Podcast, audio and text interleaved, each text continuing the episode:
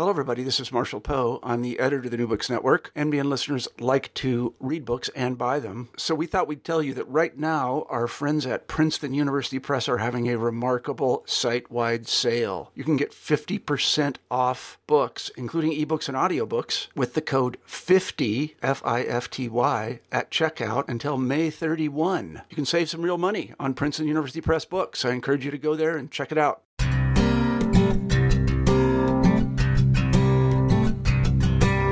Hello, and welcome back to another episode of the New Books Network. My name is Lee Pierce. I am an assistant professor at SUNY Geneseo in rhetoric and communication.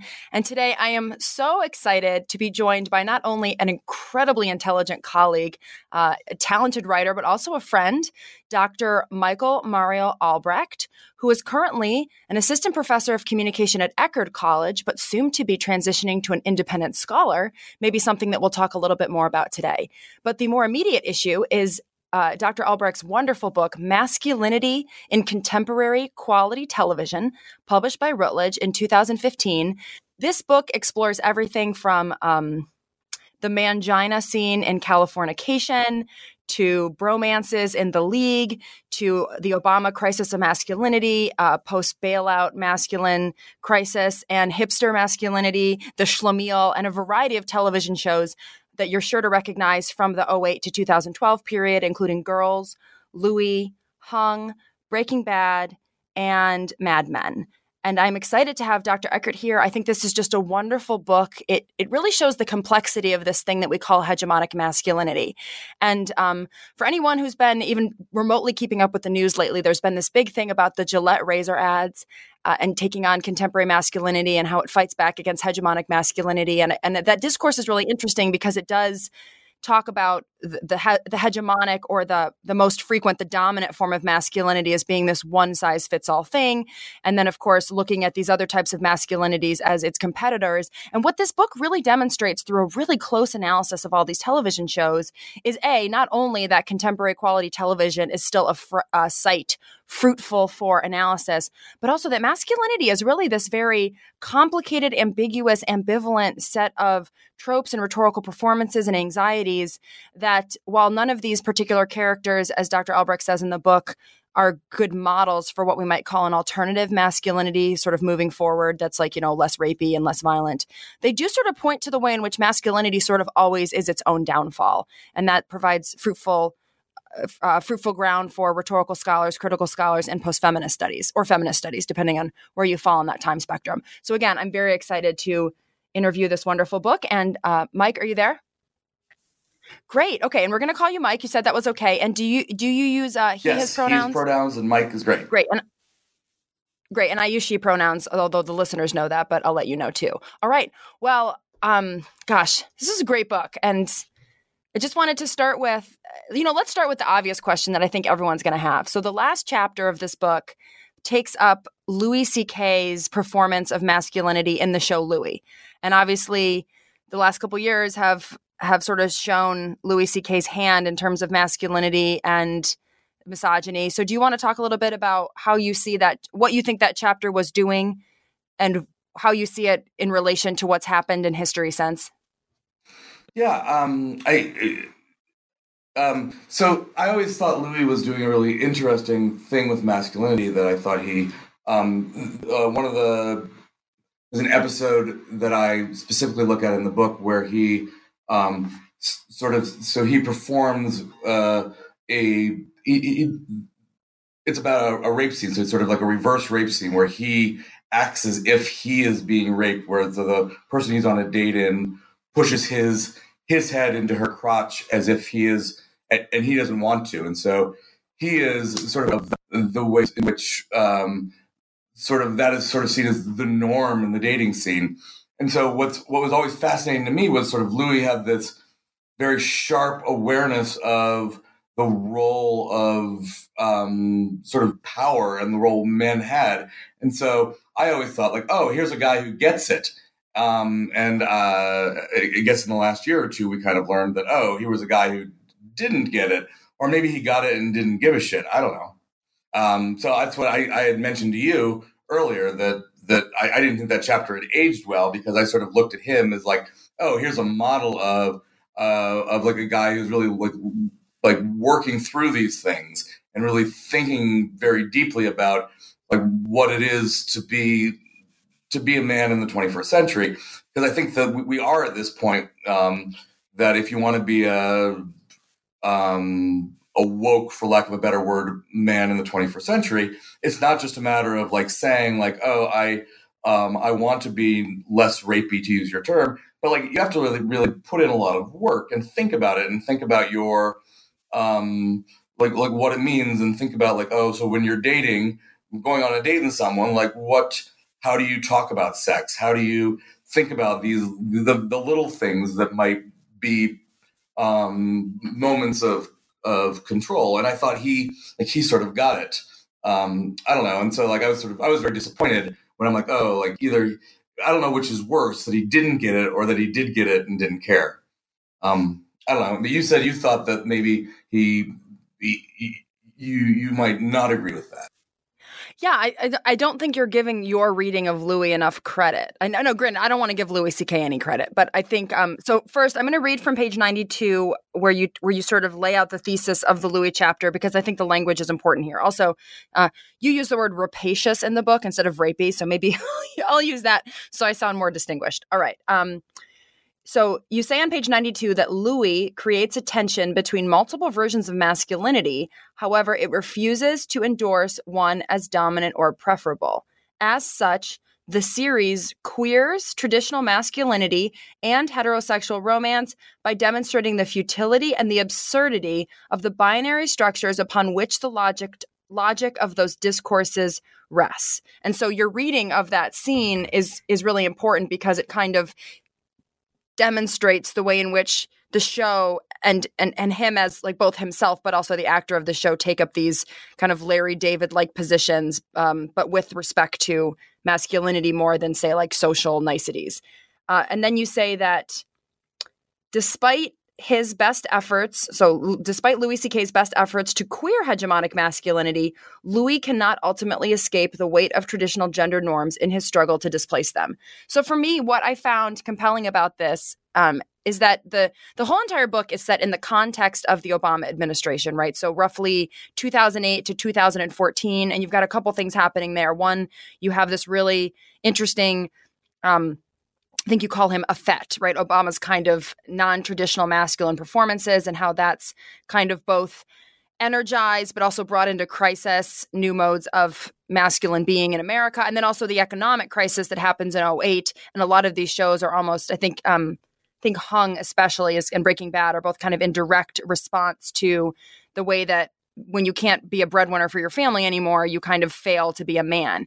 So what, what what makes sense to me is that if your reading of Louis as kind of uh, the best attempt to queer masculinity, even though obviously not a perfect attempt, comes out of the emergence of this particular historical time period, it would make sense that when you get a new era of masculine performance, i.e., the Trump administration, that what was once a queering of masculinity and sort of a refusal to accept the binary structure and kind of its awkward slippage you would get kind of the reassertion of masculine dominance. And so I think you actually I think it actually has proven you right that he turned out to fail because the show was in a particular historical context, and now you would need to read his performance from a different historical vantage. Um, that's a generous reading of me. Thanks. Um, I would like to give a, a, one little shout out though to that term queer heterosexuality. Um, it's the term comes from Annette. Sch, uh, I'm going to get her name wrong. Schlitzer. My German's terrible um, and television studies scholars uh, Leslie Heywood and Merri Lisa Johnson. They did a great reading. Um, I don't know if you ever saw Six Feet Under. Um, it's actually just started favorite. it after I read this book. It's very interesting. Oh my god! And that character of Nate was sort of like a great performance of that guy who really wants to get it and never quite does. Um, and like maybe it isn't. Maybe and maybe you're ultimately not able to get it. Like I, you know, and me who's trying, always trying to be that. Uh, and, and maybe it all ultimately it is because um, the patriarchy is so all encompassing. Like n- maybe no one ever can. Like the point is always like you have to keep trying. It's Sisyphusian. Um, well, yeah, and, and one and one argument you could make about Louis C.K. is that he did try. Yeah. And, or at least or at least he performed, and that's where it gets tricky. It's like, is he the performance or is he him? But yeah. he did try, and, and maybe just the the way in which we just have no outside of certain masculine paradoxes mm. maybe that's what ultimately led to kind of him just not adopting i don't i don't know i mean we'll never that, that's the thing with rhetoric but it's it's a really interesting question and again i i don't think it i don't think it damns the chapter i think it just makes the chapter like c- historically constrained and now you have a different set of constraints mm-hmm. yeah it's interesting to see like what happens like is, is if we if masculinity was we did have this sort of moment of um, masculinity in crisis um, um, as I pointed out, like masculinity has been in crisis like every every twenty years or so. There's always that discourse, um, but um, then sort of the the reaction is like, all right, let's see if we can get the most boorish guy next to be president, and like just see how terrible we can get. And like, yep, we have we have President Pussy Grabber now. I know. Oh God. Um, although it it does raise an interesting question. We're going to go way far, far afield, but then we'll come back to the book. But you know this thing with Aziz Ansari and and the Me Too movement. Have you heard of? Okay, so I'm I read a bunch of case studies following that, and you know that's a situation where he he invited a woman over. She came over. They were awkwardly kind of not making out, but like hanging out in the living room. She kind of didn't really want to be there. She was like moving away from him. He would move closer. He was kind of being a little bit kissy and trying to sort of make it happen. And she was not feeling it. She didn't speak up. He didn't recognize what was happening. And then eventually she kind of was like, I just want to go home. And he calls her a cab. And I always thought it was interesting that we that we lump that into hegemonic masculine, toxic masculinity, right? And me too, because the other reading of that is that he he's occupying kind of this liminal space between hegemonic masculinity that's toxic and rapacious and everything, and and this something other, which is this desire to not do do those things, right? Which is to say, like to, to wait for consent and to make sure she's comfortable. And I always thought it was weird that we immediately binarized, just like with Louis C.K. I mean, he he definitely binarized himself recently by just kind of going all in for it.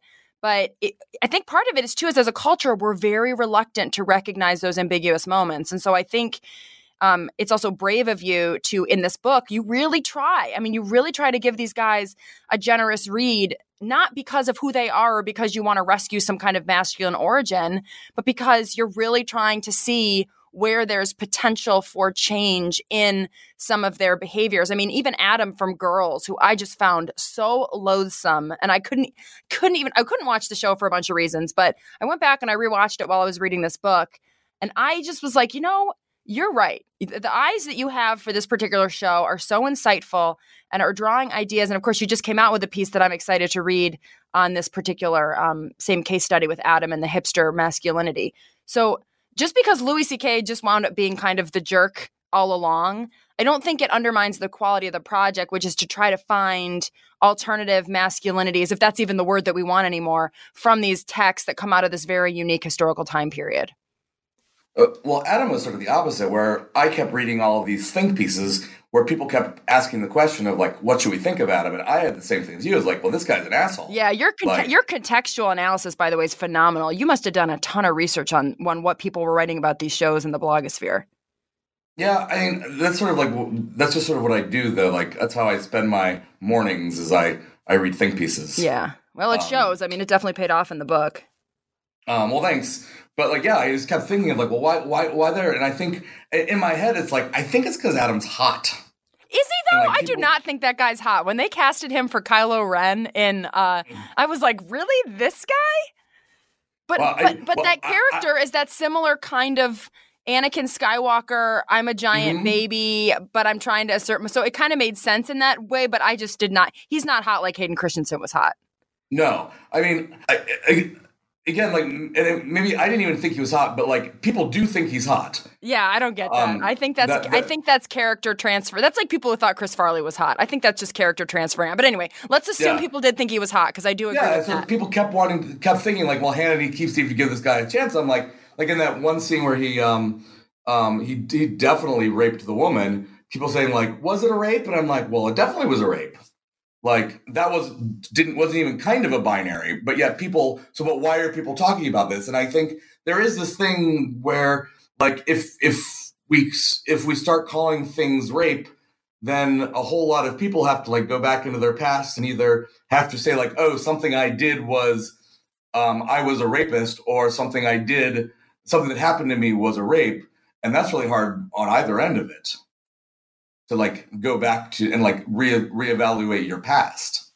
Yeah, I mean it's it's also one of the problems of, of a surface depth binary, right? That once characters have depth, when they do something crappy, it suddenly becomes very I mean that's kind of what's interesting about all these characters, you know, Walt Walt White from Breaking Bad and Don Draper from Mad Men and Adam from Girls is that they are from a surface perspective really like problematic. Um, but then from a depth perspective, you can suddenly make a lot of exceptions and apologies and oh well maybe they did it for this reason and oh maybe they didn't. So it's that's the other problem is that we assume that because a character has depth or because a, a, a public figure has depth that, that that somehow apologizes that that's an apology for them doing what they did because we have another binary we have trouble working across i think is that surface depth binary yeah I, I think you're you're right and depth is depth and context are something that like are as a culture we have a really hard time with um i think in in some ways like the with with rape, at least when I talk to my students about it,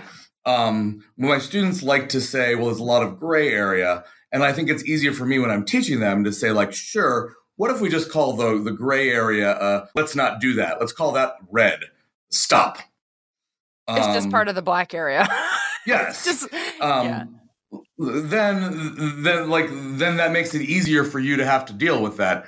But like i but like i don't know if i really believe that deep down. That's just like my way of training them not to rape. Right? Have you seen like, amy schumer's clear eyes full hearts don't rape skit? Uh yes yes. That it's to me very it's funny. man when she's on she's on. But yeah but but but right but the the because the paradox is the way that we say do not do this very specific action that looks like this this and this. But then the whole culture and i think these texts are really good examples are either giving people this this masculinity anxiety or crisis or these pressures to act in this certain way like football and this kind of machismo take take what's yours it's yours for the taking kind of thing and i was thinking i was watching remember the titans the other night and i remember thinking you know this is a very racially woke movie. I mean it's trying to do a lot of things for the advancement of interracial relationships and and the race binary gets very displaced but what you see is this incredibly strangely homoph like disney version of homophobia show up combined with this incredibly like passe attitude toward excessive violence. And i remember thinking like see this is the problem. We've taught that real men integrate but we've also taught that real men are still violent homophobic like militant kind of assholes. Oh shoot, I don't know if I can swear on this podcast. I've never tried, so let's not do that. Oh, I've already sworn a couple times. I think. Have you? Well, I, I mean, I don't know. It, it, to be honest, we're going to quote like Don Draper and Girls, so it's like, how are you going to avoid it? But we'll see. Uh, so good way to test the boundaries. So I mean, yeah, it just points to all these paradoxes, and so then when when students say there's a gray area, on the one hand, it's like, no, there's no gray area of behavior if you don't have ongoing consent and it's pretty clear that someone is just not comfortable being there, or even if you're just have a little bit of an inkling, you back off. I think the gray area for them comes in the fact that like we have all these mixed messages from society. So for me, it's about tearing apart which gray area are you talking about? Because the one we can talk about, the other one is just you making an excuse for why you don't have to do things you don't want to do. And you, you know, as someone who who who like me is, is not doesn't like binaries in general, right? consent is one of those things where like all right like i'm gonna take off my post-structuralist hat and say like no this is this is a binary consent is is mandatory and like i know what consent looks like even though deep down i know that this is a it's a construct well and even if con- yeah right even if I mean, this is Derrida, right? We're getting deep here, but even if consent is not a binary, I'm going to act as if it's a binary because that's the right political move. Is that kind of what you say? What you're saying? Yeah. And I want to teach my right, I want to teach my students, even though usually my move with my students is always to complexify. I don't know if complexify is a sure. word. Um, complicate is a word. Let's run with it. Right. But in this particular moment, my I it's it's not. It's like, no, this one I'm gonna simplify. Yeah. So and I think so I, I, think that's what's interesting is that the more we presume that because we give depth and complexity I, and i think about this a lot like sometimes I, i'll see a meme or something on the internet that like Donald Trump was someone's baby once too or something. Uh. and I get what they're trying to do there. They're trying to say like you need to have sympathy and humility for this person because they're a human like everyone else and all this stuff. Mm-hmm. And and it's like I can I'm fine with that. It does not it does not make my brain uncomfortable to say that I don't agree with policies and behaviors and then also say that he probably has a very deep character and has a lot of stuff going on. I I think the problem is that we assume that one of these has to rule the day yeah. But it's perfectly capable for me, uh, for example, for me to think of Louis C.K. as someone who is complex and occupies all of these strange liminal positions with respect to masculinity and had this show where he really tried to push back and gives to charity and la, la, la, la, la, right? All day long. But also he did a bad thing. And I, I don't need mm. one of those to be true in order for my brain to process that. Yes. But I think we act in pop culture a lot as if you got to choose one direction or the other. And I think that was the problem with Adam is that it was hard to like him as a character and then also say that that was a rape scene. But I think it both of those things are true. He's a likable character. That was rape. I don't have to dislike you to put you in jail for doing something illegal. Mm. That makes a lot of sense. So, yeah, I mean it's a great reading. I, I I thought I had there was so much to think about with this book, and I'll tell the the listener. Um, we are just going to scratch the surface of this book. It is absolutely worth a one on one read. And I'm excited to announce that the Kindle uh, version and the paperback version both just dropped down to around $30. So they are a really great price now from Amazon. And as always, um, you can get a copy for your library so that students and other faculty and members of the staff can read the book, or you can get a request a copy from your popular local library so that members of your community can read the book. If you'd rather do that than purchase a personal copy, that's a great way to give back. All right, so let's zoom out from this conversation about um, a number of things that started with Louis C.K. Why don't you tell a little bit about the historical context? Because even though we've touched on it, uh, the chapter that you do on Obama's sort of effemininity and it combining with the bailout and how that drives your reading of a lot of these chapters is really important because obviously one of the things that's great about rhetorical criticism and that is that it's always historically bound. And i think you do a great job of doing a history of the present that's really hard to do. So i'd love for the readers or the listeners to learn more about that. Um, yeah so i guess what got me thinking about this was um, i guess there was two shows um, in particular that got me thinking about this. So, so they came out about the same time and one was breaking bad and one was hung. Um, they both came out started but Breaking Bad starts in 20, uh, 2008. I think Hung might have started in 2009. but there, both of these were shows where someone um, uh, has to start. They can't make ends meet in the regular economy, and they instead they have to start. Um, they have to make so in Breaking Bad, um, he has to become a drug dealer, and in Hung, he becomes a prostitute. Um, and both of these are right at this at the moment of the financial breakdown that happened in 2008. Um, and so they're they're speaking to this sort of cultural anxiety we have about like oh nobody can get a job and that that hits especially hard to men especially white um, baby boomer um, men who are like getting real are supposed to be getting really close to being retired and instead are having to like take up a new job. Um, and that was that was a, a, discourse that we heard all the time in the news was like, all right, these guys guys are getting laid off and they're in their their 50s and they you know they have to start learning a new job um, and like they didn't know what to do and they felt anxiety and they felt hey, wait real quick that would have been a great title for this book guys getting laid and then in parentheses off um, yes, that would have been a great. I, okay, I'm just saying that would have been a great subtitle for the book. That that is that is pretty good. All right, keep going. Um, I had I had lots of titles that were um, that the the editor didn't like. Um, I wanted to call it 21st Century Schizoid Man eh, as an homage to the Ooh, or the Schlemiel. Uh, yeah, there was a lot of good of them, stuff in this, this book. Was, this, this was the one the editor yeah. went with. Um, sometimes you don't get a choice. And in my first book, I didn't know that I that the the writer actually has some power over the editor. Um, but live and learn. Um, but yeah, so like there was this, there was this. I, I was like, oh well, this is really interesting. There's two shows that are that are about this, and the more I started to like see what was going on in television, I'm like started to see a lot of this sort of anxiety about like, oh, the way that men used to be, and like, oh, Mad Men was going on at the same time. It actually started a little bit earlier. Um, but like, oh, like people, like, why do people like have this reverence for um, Don Draper? Um, like are, why do we like him it's weird that we like him like I, I, I actually did like him i'm sort of like what what, what is it i like about him he's a womanizer he's Um, he's a chauvinist. Um, maybe it's just because I want to drink and smoke. Um, I, I, get that part, I guess.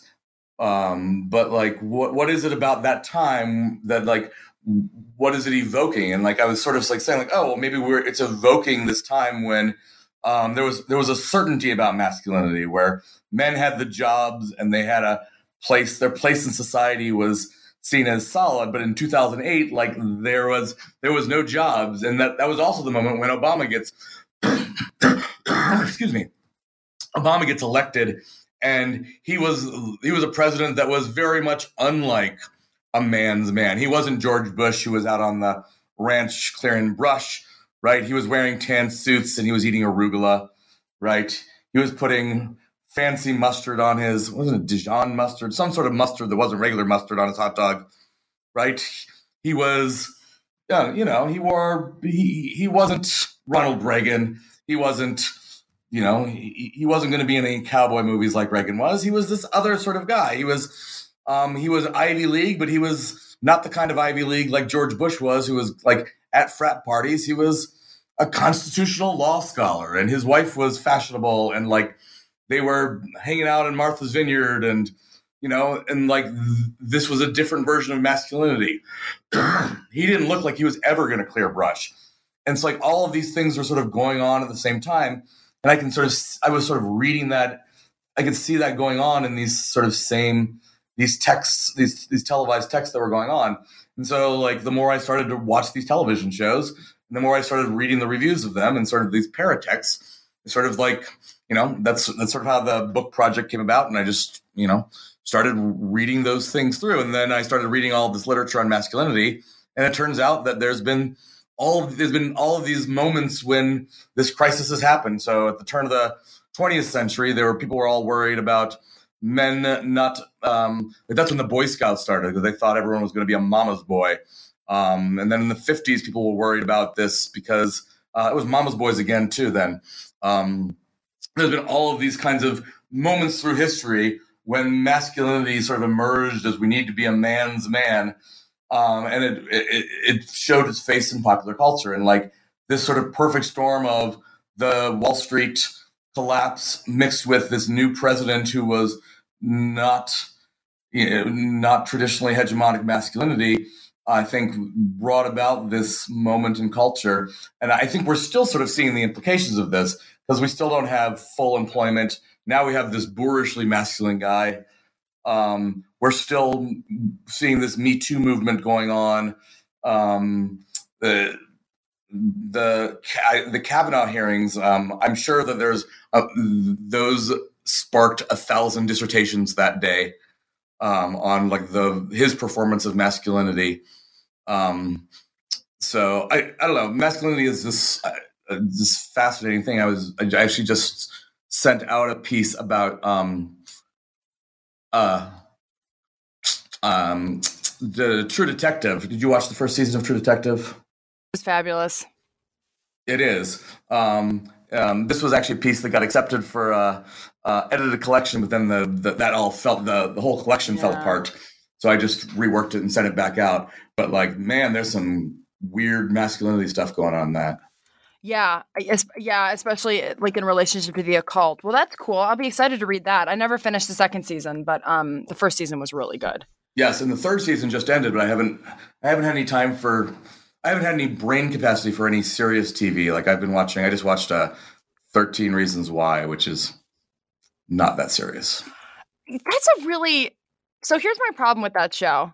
Um, I don't buy that sh- that the character that she needs to be to drive the plot of the show is the character like I don't so that that girl who's who's organizing all of this like the mastermind behind all of this shenanigans I eh, just have a hard time I don't have a hard time imagining that she would commit suicide because I think one of the points that I think the show could be making is that you kind of never know. Mm-hmm.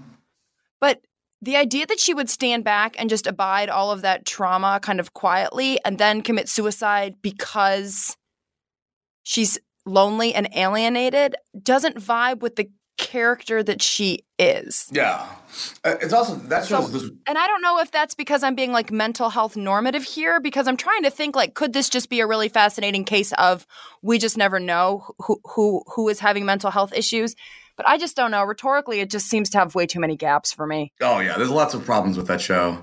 Not the least of which is like it's the the the the show is about this woman, but the protagonist is a dude, right? So yeah, that's that's the other thing I have a problem with. And again, it's that it's that depth surface thing.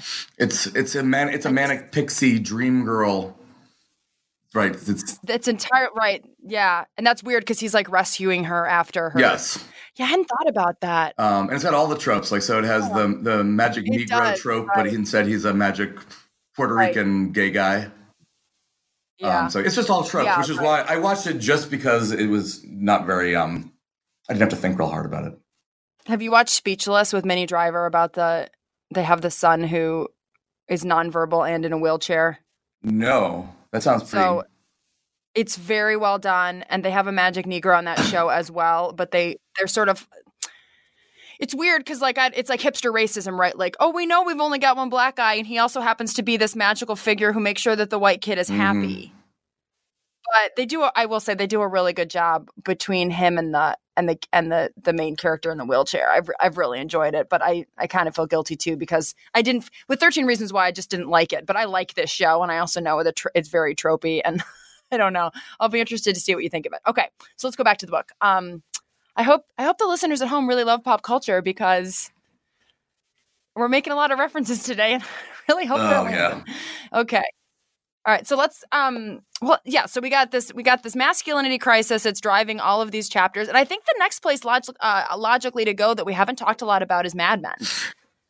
Because to me um in terms of just the overall uh, obvious relationship to masculinity, less so the bailout, but certainly I think kind of in a way because this was a time where just like money was there for the taking. And you've got this birth of like the um like the, the original hipsters, right? These men with the suits on Wall Street. Uh so uh the Thomas Frank book, The Birth of Cool, I think that's you read that, right? Oh yeah. Yeah, yeah, I think that's in the book. And so just this idea that there's just like the world is out there for the taking and ad execs and this just like beautiful time where men were men and the sheep were afraid and all that stuff, as my father would say, who was also a terrible human being and in the crisis of masculinity my entire life. So why don't you tell us a little bit about the relationship you see between uh, Mad Men and these two moments of the bailout issue and the masculinity crisis of 08. Well, Mad Men was actually the last show. I didn't watch it when it was coming on because I was in the throes of my dissertation writing. Um, and it was actually the last show I watched. Like I knew enough about because it was so big in popular culture. Like I knew it was about um, some mutual friends of ours. I don't know if I need to name drop them, but they actually um, had their um, engagement party or their wedding party was a Mad Men themed. Um, yeah, actually, let's, let's, get some shout outs. I'll give a shout out to Emily, uh, Emily Winderman and Attila Hallsby. Uh, Attila, yes. should on, Attila should be on the show soon for his new book. And then. Oh, nice. Also, Is it out? No, but it's it's imminent, so I'm waiting. Yeah, I knew I knew it was coming out. I just didn't yeah, know if it. And uh, you know, Paul Johnson, because I actually the only one episode of Mad Men I ever watched, I watched at Paul Johnson's house. Oh, nice. Yeah, yeah. So I'll, I'll shout out. I don't mind. I'm not above it. Okay, cool. But yeah, so like, so I knew like I, it, it, was Mad Men was the show at the time, and like, so I knew it had to be a chapter, and like, it was in my proposal, and like, but it was the it was literally the last thing I watched, and I sort of binged it. Um, so I was I was sort of fascinated. I I, I didn't know I was going to like it as much as I did because it was like one of those things like, oh, everybody likes this show. Uh, I'm not going to like it because like I don't I'm, I'm not usually a period piece kind of guy. you and I are the same person. The minute somebody likes something, I'm like, eh, poo poo. I will yeah. not be watching that. But yeah, like period pieces aren't usually my thing, and I'm like, I don't care about like, you know, like wardrobes and like clothes aren't going to do it for me. But I, I, I, really did quite quite like it. Um, I thought it was going to like Don Draper is a very dark character. Um, I like that. Um, but yeah, I, I, don't know if you can tie Mad Men quite as much into the financial crisis, in part because it starts earlier, but you definitely can tie it into sort of the idea of masculinity being in crisis and like why why is it that people would eh, just asking the question is like why would you want to like celebrate this? Why would you want to? In the same reason, so um, it, it also in those same years, that's when the Leo's version of The Great Gatsby came out like why would you want to have a great Gatsby party? Um, the Don Draper's character and and um, Jay Gatsby, I think, are very um, similar. I make that point in the book, and I'm I'm by no means the only person that's made that. Um, it's pretty obvious. Um, spoiler: they both make up their they both make up their past, um, and they're living the American dream that way. But like, I don't think in either case, like, I don't think we're supposed to like them. I, like we're we're supposed to look at them as like being these sort of devious people who like make up their past and can't find happiness. Like at the end of the day, like they're I think both Gatsby and um, um, Draper aren't aren't happy in their lives. Like no matter how much they on the surface they're big parties and drink drinking and women. Like at the end of the day, they're pretty sad people. Like um, right? I don't know. That, but people still have the parties. Like, is it just the surface? Maybe this is the surface depth. like on the surface, Don Draper's house, Don Draper's life looks good, right? He's got a wife at home making him food, and then he's got his side pieces all over that he's sleeping with, and then he's got you know booze, and he's got you know all the stuff. But like, you know, he's he's not happy. He's it's, it's a show about his depression.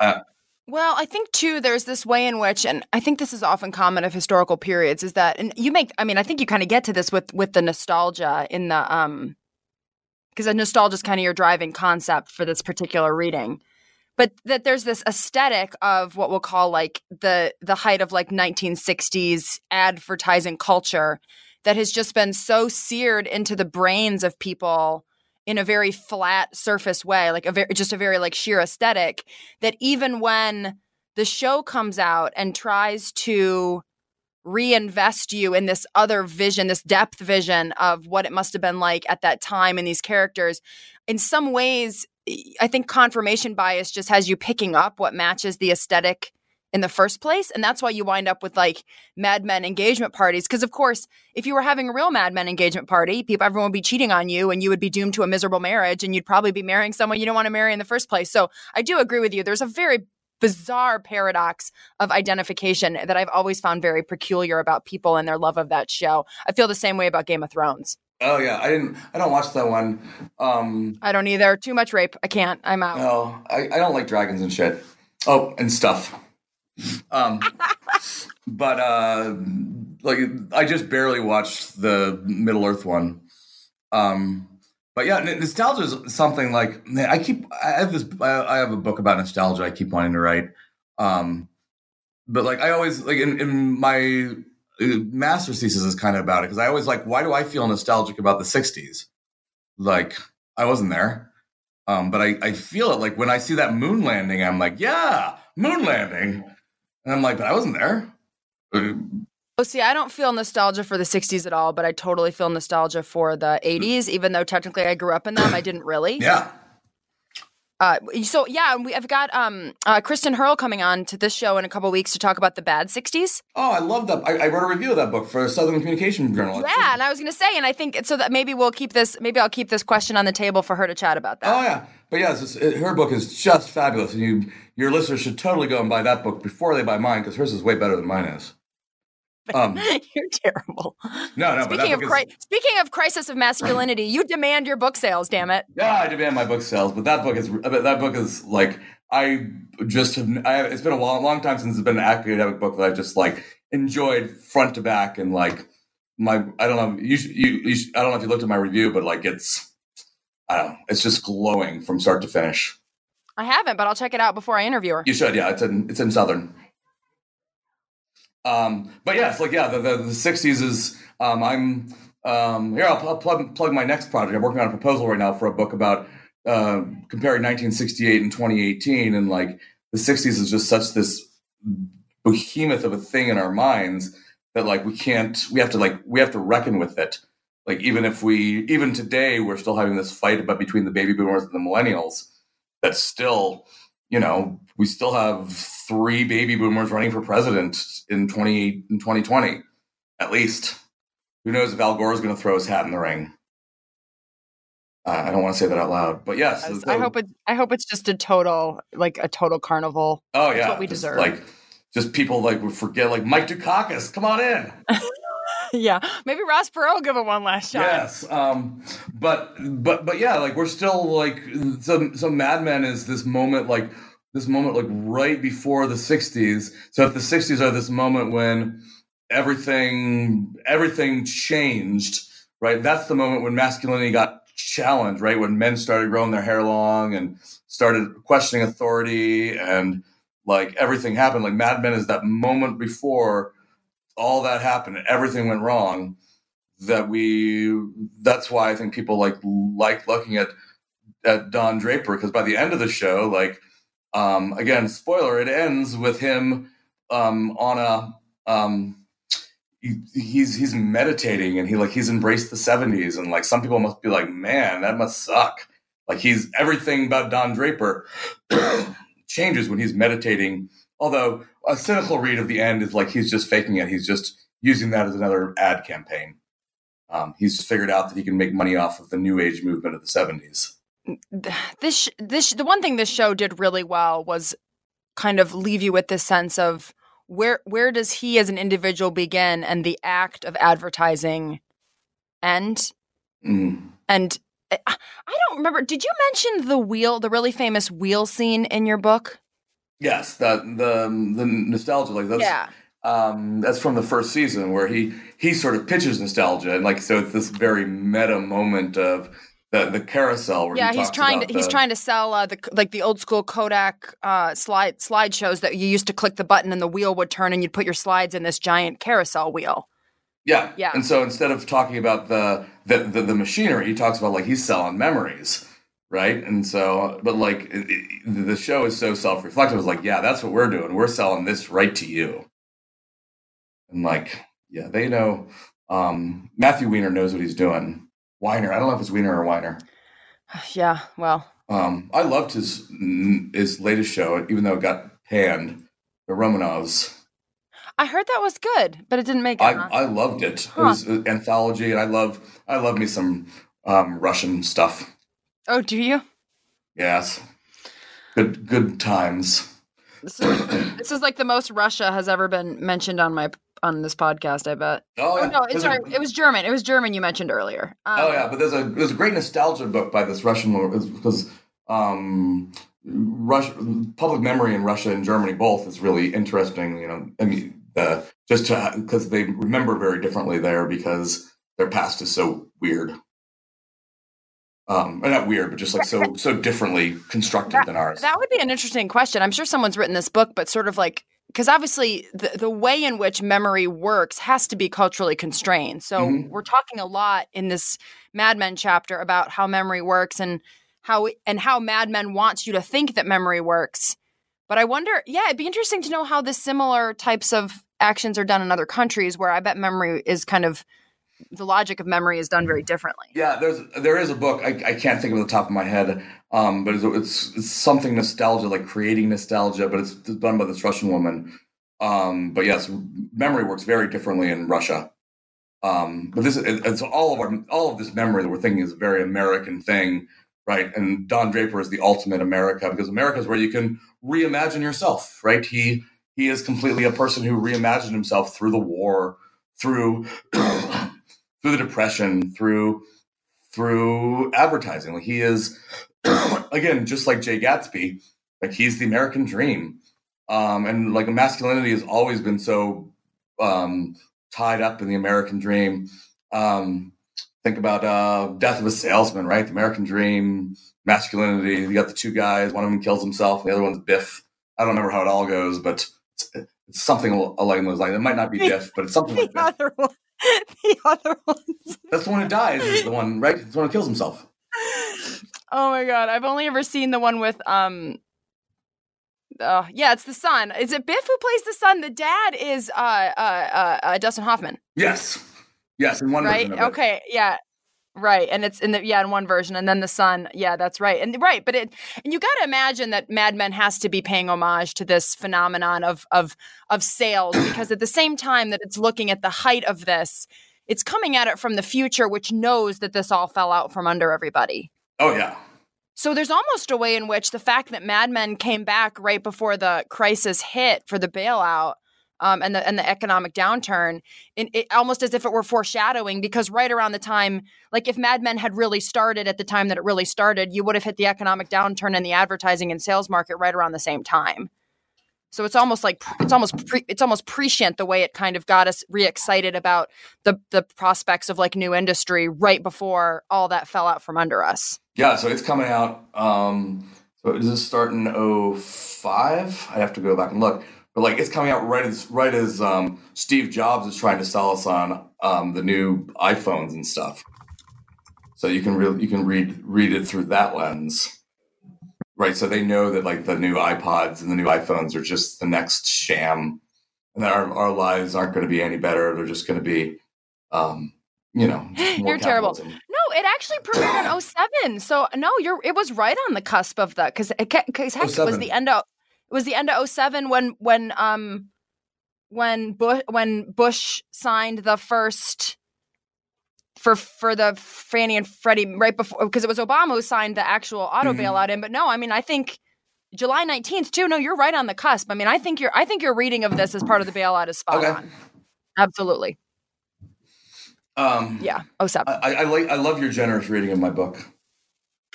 It no, it's really good. You, I know you, and I know that you're you're not going to toot your own horn, so I'm going to toot it for you because it deserves to be tooted.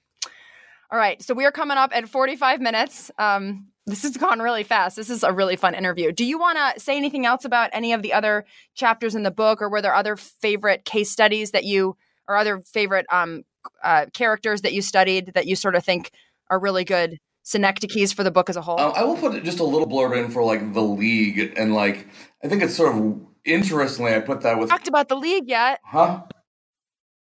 Um, just because like I, talk I, about the league yet. I, I, I put it in for quality television and like might, people might not think of that as quality television i might not think of it as quality television but like it's it, it's such a interesting way in which they play with masculinity and they play with this sort of trope of the hyper masculine um, and they play with um, the, the, idea of, of having a show that revolves around a fantasy sports league is so just sort of brilliant in the way in which they are able to use the sort of banter and the hyper masculinity that accompanies this.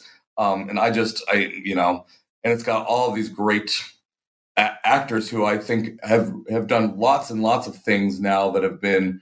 Um, so the Duplass brothers, I think, have done like I don't know, they've done thirty shows by now that have all been looking very introspectively at masculinity. And Nick Kroll has done so many different things. Um, if you're not if you haven't watched um, Big Mouth, like Big Mouth is look as as a um, sex positive pro feminist look at puberty in a way that like it's just mind blowing. Um, is it? I, I, just thought that show looked kind of creepy. Oh, it it's is, good. I'll take your word for it. I trust. It, it oh, is, okay. and it's, it's trying it. to be like, what if we looked at puberty from again a sex positive pro feminist point of view? Um, uh, and, and I think Nick Kroll's a genius, and um, um, just all and so this the league is like on the one hand like this show is like filthy and offensive and you can just read it as potty humor. And i'm sure that there's a whole bunch of bros who just read it that way. But like i, I really think it's doing something much more complicated than that. Um, so that's sort of why i put it in there and also because i was just like binging the show at the time and i'm like well i'm binging it might as well write about it sure um, yeah i mean some of the some of the great works of our time um, if you really think about it, I mean, what is Walden Pond but just binging on nature and writing? Sure, I mean that's so, what, I mean. What, why be in our field if you can't like write about the things you like? Um, you know, or or write about you know, um, because the I, the the the things that we like are very much a part of this sort of larger politics. Um, and if you can't, if you're someone like me who's very invested in a, a larger political project and you, you can't find that in your everyday life, then you know you should you should find something else in your everyday life because um, I don't know. That's that's sort of my two cents. That's my big takeaway. Do stuff you like, but like make sure like. that like the stuff you like is is is is, is sort of meaningful in like a, a, larger political way. Like don't sure you know like my students are like well um now I can't watch the show and um and, and now I can't watch it without thinking about politics. I'm like, well, that's good right? Like you should be thinking about this. Oh, I did want to point one thing out. You started this on the new on the new Gillette ad campaign. Um, I'm convinced that the Gillette ads are the new Dove soap. In that, I'm going to be reading so many student papers about it. Um, I already had like three for my ideological analysis. Yep, I paper. yep. They all wanted to study it this semester, and I just I wrote a list of arguments out. Th- Last year it was uh, Childish Gambino's "This Is America." Yes, it was. I, I I said it to the person who does um um uh plagiarism because I had five and I thought they were working together. Oh no, it was just I mean they weren't, uh, but but I was just like, I think they all are because like they all they had all had like a very similar kind of crappy analysis of Childish Gambino. Yeah, and in 2016 it was Beyonce's Lemonade, and then it was the Childish Gambino in 2017, and then the, But the Dove one still comes out. Like I can Oh, see it when it? they raise their hand. oh when we talk about um, Yeah. uh, fat acceptance. Oh, you, that's who you should have on your show, by the way. As you know, um, Mish Zimdars. no, who's that? Um, she does. Uh, she just wrote a great book about um, television and fat studies. Ooh, okay, I will look that up. And uh, well, you've an- usually you're, you're ahead of me. Usually, uh, to sign off, I say, "Hey, do you have any book recommendations?" My hunch is you're going to have a lot, so I will add that to my list. Um, And I assume you have Caitlin's on your list, right, Caitlin Bruce? Bruce, yes, but I haven't heard back yet. Um, okay. so we'll see. I, hers just came in the mail yesterday. That's why I'm thinking of it. Ooh, cool. Yeah, it's tough to get people to answer emails this time of year, which I'm not surprised by. I just think everyone, every, which I get. I mean, it's it's exhausting She- for me to read the books and then find time for the interview too. So I can she only just imagine. got back from England, so Yes, I know. I'm jealous of her life. Okay. Uh, There's a lot of people I might have to tag in this episode. We've we've done quite the quite the inner circle. Um, all right, so we're up at 51 minutes, and I think we have just. I, I mean, again, barely scratched the surface of the book. Luckily, scratched the surface of of many other things that were not in the book. So I just once again want to encourage everyone who's listening, if you've enjoyed the conversation, or even if you didn't enjoy the conversation, but you think the book sounds like it might be cool, to check out uh, Michael Mario Albrecht's Masculinity in Contemporary Quality Television, available from Routledge Press, um, pu- published in 2015.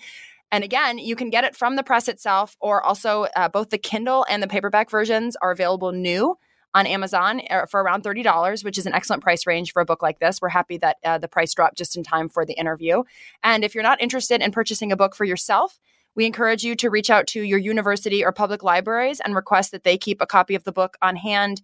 As you can tell, this is tapping into a lot of great popular culture, some really deep, important issues about uh, masculinity and feminism and basically how we're going to live the next 10 20 30 years of our lives if if the way that we have been living it in terms of gender norms hasn't been working and you really want to make that kind of information publicly available to the best of your ability. The New Books Network really appreciates uh, presses like Routledge for working with us and making it possible for academics to get their work out there. And so I will um, also make a plug quick because. Mike, I heard that you're transitioning into an independent scholar role, also uh, AKA an alt academic, and that you're going to be sort of starting your own little like uh, I call I call them um, uh, uh, professorpreneurs.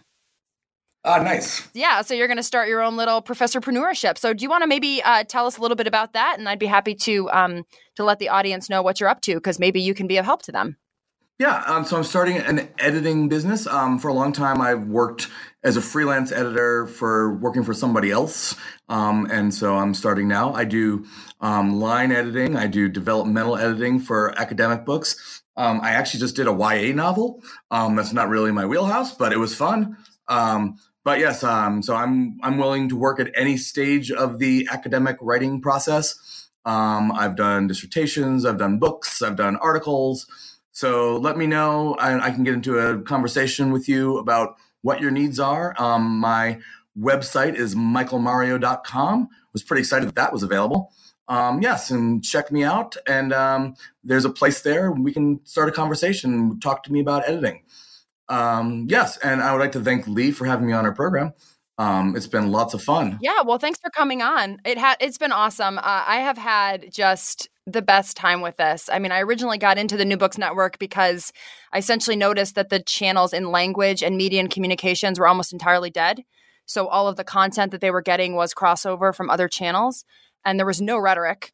Uh, so I reached out to um, to, to Marshall Poe, who is a history professor and also kind of an independent scholar and the CEO of New Books Network. He does it all nonprofit. Uh, it's all with a little bit of sponsorship, sponsorship through University Press, and he runs the whole shebang. And he was happy enough to bring me on board. And I will tell you, this has been just the best experience. And I hope that people are enjoying the podcast. And certainly feel free to send me feedback. Um, um, I my email is you can find me at Lee Pierce at SUNY Geneseo if you just Google me. But my email is real easy. It's my last name Pierce, like pierce your ear. My first initial L at Geneseo G E N E S E O dot edu. All right. Well, Mike, it was awesome. I'm excited to hear more about your uh, forays into all academia. And yes, if anyone's interested, check out michaelmario.com. A link will also be in the show notes and pick yourself up a copy of Masculinity in Contemporary Quality Television. Or as I've subtitled it, what did I say? Oh, uh, Dudes Getting Laid, parentheses off, close parentheses. Nice. Which is how I'll be referring to it from now on. All right. Okay. Great. Thanks again, Lee. Yeah. Thank you. Okay. Bye bye.